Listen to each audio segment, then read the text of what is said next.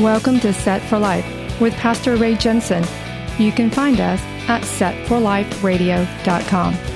Romans 10:9 says that if you confess with your mouth the Lord Jesus and believe in your heart that God has raised him from the dead, you will be saved. So let's listen from God's word, verse by verse, on how we can prepare for the coming of the Lord Messiah Jesus, who died on the cross so that you can be set for life. You're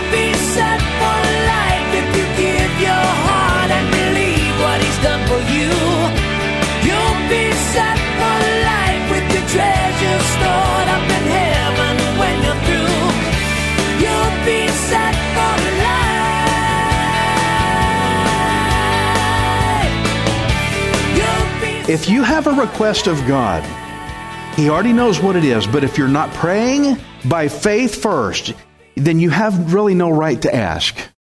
God, just give me something because I want it. Are you diligently seeking Him? He's a rewarder of that. You know, and the reason I say this is because prosperity preaching says you can just ask God for anything you want He'll, he'll just give it to you. The problem is that when people do this and they don't receive what they asked for, then they end up thinking that either God is not real or that they're not good enough and it leaves them broken and hurt. Then they start disbelieving the Bible because somebody said you can just ask for whatever. No, no diligence required, no love and devotion required, no walking in righteousness required. Just ask and poof, there it is. So that, that's what they do. They don't get it. Well, this whole Christianity, Christianity thing is a, is a hoax. But the Bible lays it out for us. And that there's a prerequisite that we must do before asking, just like Esther did. And like the verse says, by prayer and supplication. Esther did that. She demonstrated it by prayer and supplication. Let your requests be made known to God. I don't feel right asking God for anything. By prayer and supplication, you can, because He says so. If you don't pray, start. And if you do pray, double it. I don't want you to end up thinking you're not good enough or that God isn't real. So we just need to do it the equation that what God says in His Word, and that we will do it in the only way that is pleasing to God by faith. And it does work. It does work. Esther laid it out. She did the prayer and the supplication first, and she hadn't even made the request yet, but he already knows what she wants. And she has yet to, to really voice it out, but she did say, let's have another banquet. But don't be like Haman, who listened to the ungodly advice of his family. Now, I have two verses that explain Haman's problem. Number one, 1 Corinthians 15 33. Do not be deceived. Evil company corrupts good habits. Some, uh, some verses may say bad company corrupts good character. The company you pick, how they conduct themselves, is going to influence you one way or another. Good company, righteous company is going to work good. Bad company, they're going to corrupt you, and that's why it says don't be deceived. Well, they're my friends. They'll back me up. Will they? You're about to find out what Haman's family's like here in a minute. They told, oh, go build the gallows. You're about to find out what bad company really does. James 4 and 6. Here's, here's like the pivotal verse of the whole story. God resists the proud, but gives grace to the humble. You're proud. I'm all it. The whole universe revolves around me. God's going to bring you down. But if you're already down, then God's going to lift you up. Esther and Mordecai are good company for each other. Plus, they are sacrificing themselves. But Haman is corrupted, and he's being even more corrupted by the bad company he has in his family while trying to elevate himself. The Lord will resist Haman, but he's going to give favor to Esther and Mordecai. Be careful of the people you choose to hang out with. Are they walking with Christ? If not, show them Christ. But if they won't, be careful. Be careful, right? The Lord's going to resist Haman. And many Christians get themselves in trouble, big trouble, by hanging with the wrong crowd. And so now we're where Haman has gallows made for Mordecai so that he can enjoy Esther's banquet after getting rid of Mordecai. So look at what happens next in Esther 6 and 1. That night the king could not sleep, so one was commanded to bring the book of the records of the Chronicles, and they were read before the king. And it was found written that Mordecai had told Bigthana and Teresh, two of the king's eunuchs, the doorkeepers, who had sought to lay hands on, on King Ahasuerus. Then the king said, What honor or dignity has been bestowed on Mordecai for this? And the king's servants who attended him said, Nothing has been done for him. Now, have I ever talked about God's timing before? this is our uh, Mordecai found an assassination plot and he reported it and nothing happened. And a lot of time has passed. So, of all that's going on here in the story, suddenly the king can't sleep. And when I read this, I just chuckle like I've been here. It's like, this is God. This is God's timing. Now, I believe the God of Israel caused the king to not be able to sleep. Okay? Trust me, God is orchestrating every bit of this, all of it. So the king can't sleep, and so they read to him from the book of the records of the Chronicles. Now I got to thinking, maybe the book of the records of the Chronicles was pretty boring. Maybe that'll knock him out. Maybe it's, well, I can't sleep, might as well get some work done. Let's, I, I don't know. Whichever way, whatever reason it was for, either way, apparently Mordecai's service was overlooked by the king's people, but God made certain that Mordecai's service was not forgotten. Of all the king's 12 year rule, of all the records covering 12 years that could have been put into this book, they were guided by God to land to the very page where Mordecai was recorded on what he did for the king. And it strikes the king, we got to do something. God's timing, is so good. Now the king is reminded. Friends, God's sovereignty is all over this chapter. And so, in considering God's timing of this amazing moment here, I got to ask a question. Why did God keep Mordecai's service away from the king's attention? Because it's been all this time. The king didn't know about it. I think God withheld that from being noticed, don't you? To time it like he did? We can't just blame it on somebody's clerical error that they missed it. There has to be a reason in God's timing for why Mordecai waited all this time without being honored for his service. We have to tie this in, this delay. I'm going to tie it in with the fact that Esther has not yet voiced her actual request for saving the Jewish people yet. There's, there's something from Mordecai over here and something from Esther coming here, and they're both about to come together and they're going to collide at just the exact point that God wants it to happen. Mordecai had to wait for something good he did. And he's under distress, but he's still waiting. And Esther, too, is waiting. She's waiting to ask, but what are they waiting for? What are they waiting for? He's going to bring both of their, their service in at the same time to bring Israel's enemy, Haman, down. That's why. To bring Haman down. God is basically going to give Haman a one two combination punch. If you watch UFC, you see the guy come up and he goes, boom, like that. Okay, I was watching that last night, and it, it, you, you can't, that dazzles you, and you're going down. so, Esther's banquet and Mordecai being honored is both going to hit Haman at the same time. And this is why both Esther and Mordecai are waiting in their service so that God can be glorified while saving the Jews. And I believe Esther has sensed in her spirit not to say anything yet, is why she's waiting. I love this next part the king now realizes that Mordecai is long overdue to be honored. So in Esther 6 and 4, so the king said, Who is in the court?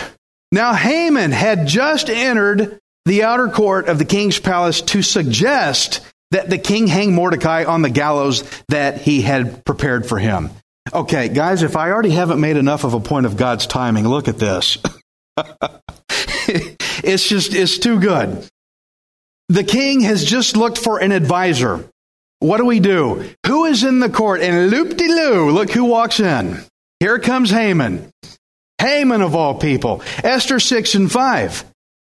The king's servant said to him, Haman is there standing in the court. And the king said, Let him come in. So Haman came in, and the king asked him, What shall be done for the man whom the king delights to honor? Now Haman thought in his heart, Whom would the king delight to honor more than me. I, I, sorry, I hate to laugh, but I'm just so joyful that God knows how to turn tables like this. But Haman here, this is what you call an igmo. You know what an igmo is? It is an ignorant moron. This is an igmo. He thinks everything's about him. He thinks everything is about him. He has no idea that this is about the guy he just can't stand, Mordecai. Now, if you thought Haman had trouble with Mordecai already, watch this. So Haman shows up on God's timing to be taken down. And Mordecai is the very reason why Haman even showed up. God has a way of working our enemies. Can you just see how God is completely turning the tables? This is all way beyond Esther. It's way beyond Mordecai. And to, quite frankly, it's beyond the king, too. God's working this. And any Israelite in this day, when they read this text, when they were reading the book of Esther, they would have taken great comfort from seeing how the God of Israel fights for his covenant people. And he still works like this today. He's working it just like this in major govern- governments that have missiles and everything. He's working just like this. Just watch it on the news, you'll see it.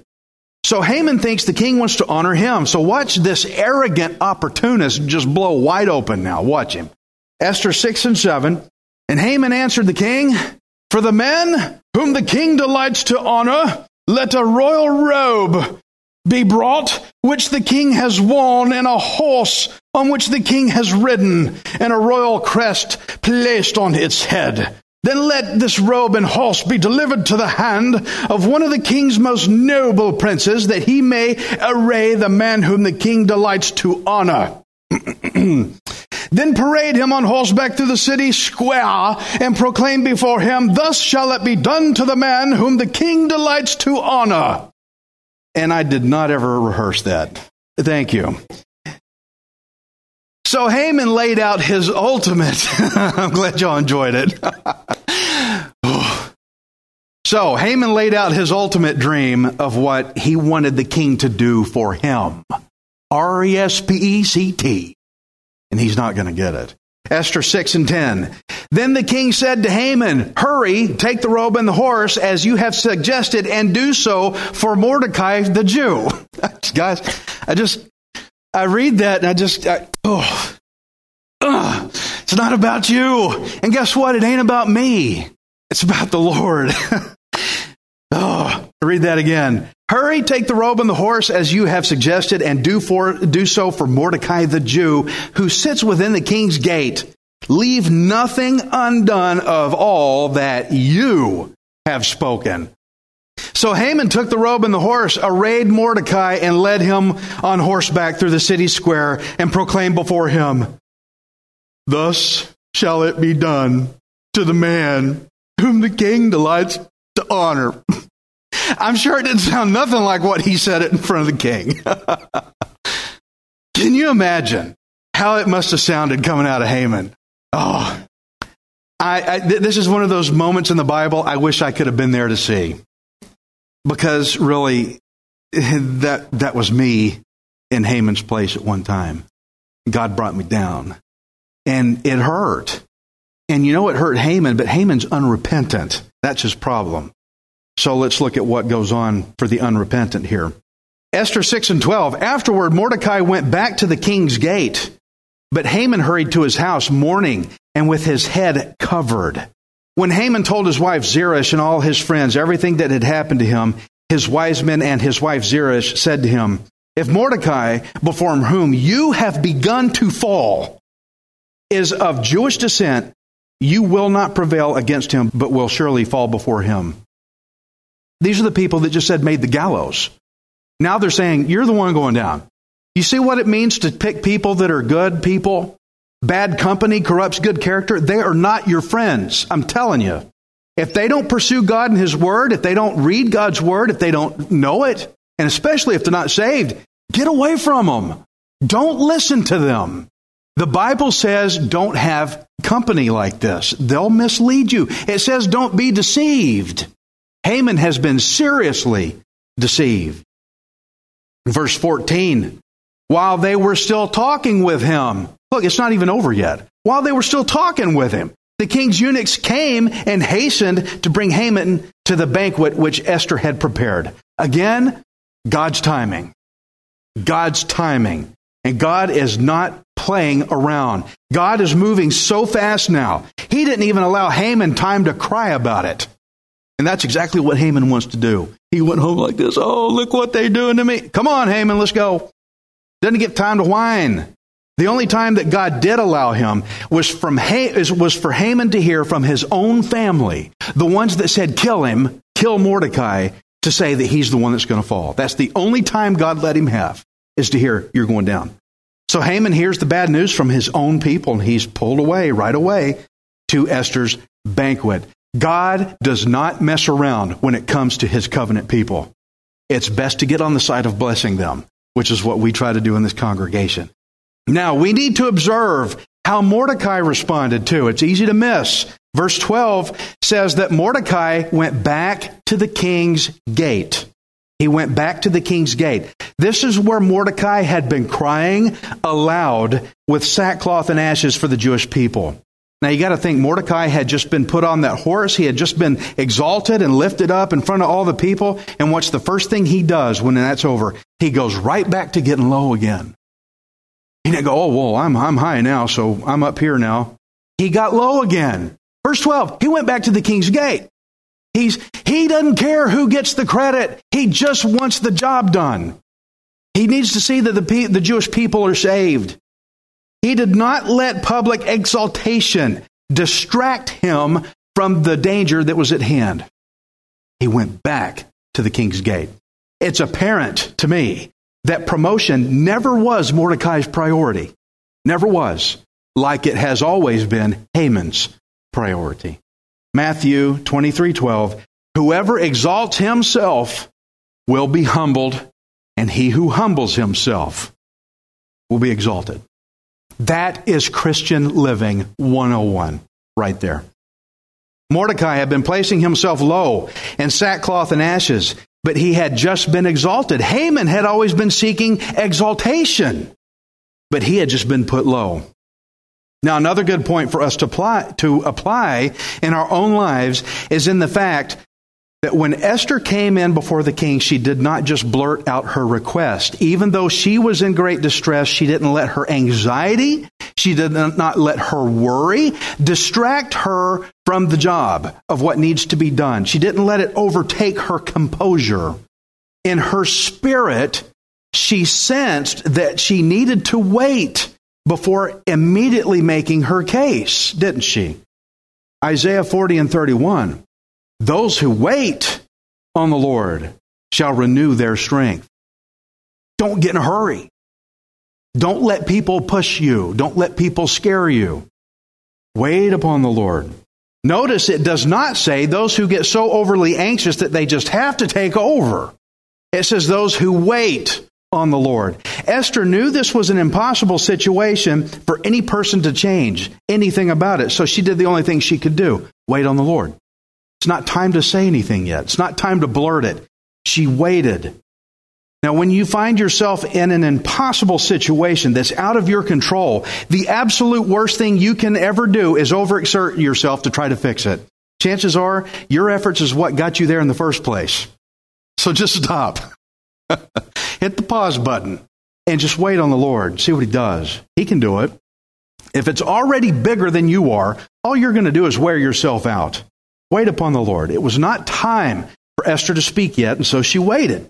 Now, we also need to give credit to Mordecai here for waiting on the Lord. He was under great distress from this decree all the while, for however long this has been, possibly up to five years at this point, he had not been recognized for the service that he had done for the king. He had not been recognized at all. Have you ever done something for somebody? Have you ever done some, some deed or great thing and was completely unappreciated for it? Oh, yeah. I know you have. Or you were never given credit or any recognition for what you did. And to have had credit or recognition given right then would have been a big help to you if you had gotten it. You know, that's where Mordecai was at. He, he was in distress. Having this honor earlier could have really helped, but he's, because he's under pressure. But if Mordecai, if Mordecai had been honored right then, way back when he reported the assassination plot, then the timing would have been off for God to execute his one two punch judgment to take down Haman for the benefit of the Jewish people. If he had been honored right then, God would not have been glorified because the timing wouldn't have been right. Withholding Mordecai's honor up until this point is exactly what facilitated Haman's downfall for the salvation of the Jewish people. And had Mordecai been honored earlier, then that would have not coincided with the timing of Esther's banquet to expose Haman. These two had to happen at the same time. The enemy is being brought down, but it came at the expense of patience. Y'all see that? Patience. The enemy will fall. I know that you work hard in whatever it is that you do in service to Jesus the King. And I know it comes with a lot of weight on your shoulders. And I know it comes with great distress. Sometimes it will drive you to weeping, just like Mordecai did at the king's gate. And oftentimes, living as a Christian in service to others who hate you feels like a very thankless job, doesn't it? Very thankless. No credit, no recognition, no help, no nothing. And sometimes we wonder, Lord, how long? Lord, how, how long? Friend, I want you to know that your day of being raised up is coming. Your day of being raised up is coming. Jesus said, and you can trust this, in John 6 40, says, And this is the will of him who sent me, that everyone who sees the Son and believes in him may have everlasting life. And I will raise him up at the last day. Your day is coming.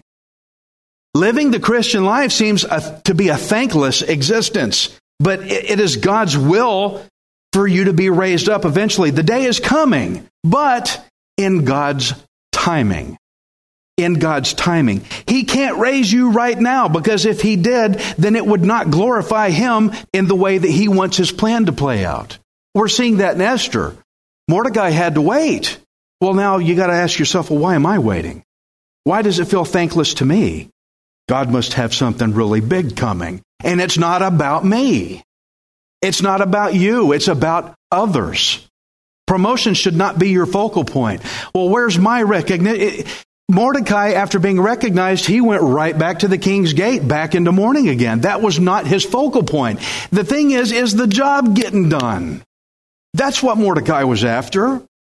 Wait upon the Lord. He will renew your strength. He knows the service you're doing and he will not forget you for it. The king was reminded, wasn't he? By reading them in the Chronicles, you'll not be forgotten. Hebrews 6 and 10 says, For God is not unjust to forget your work and labor of love, which you have shown toward his name. God remembers it. It's in the records. He knows it's there. King Ahasuerus had Mordecai's deeds on record, and so Mordecai was honored, but he had to wait on God's timing so that it could be done at the right time. And so for us, Lamentations 3 and 25, the Lord is good to those who wait for him, to the soul who seeks him. It is good that one should hope and wait quietly for the salvation of the Lord. Lord God, we thank you for the story today in Esther 5. Lord, I pray for encouragement for myself and everyone here and everybody that can hear me. Lord, I'm praying for encouragement and for patience and renewed strength. Lord, I can't tell you how many times I felt like I was all out, all out of steam. But Lord, that's because I was running on my steam, not yours.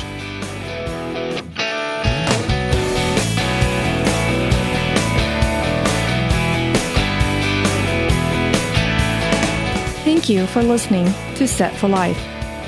We hope you can join us next time, unless Jesus returns for us first. Set for Life is the radio ministry of Pastor Ray Jensen. We invite you to subscribe to our podcast at setforliferadio.com. Hi, this is Ray Jensen. Thank you for giving me the opportunity to encourage you in God's Word. If the Bible doesn't excite you, then you're not reading it.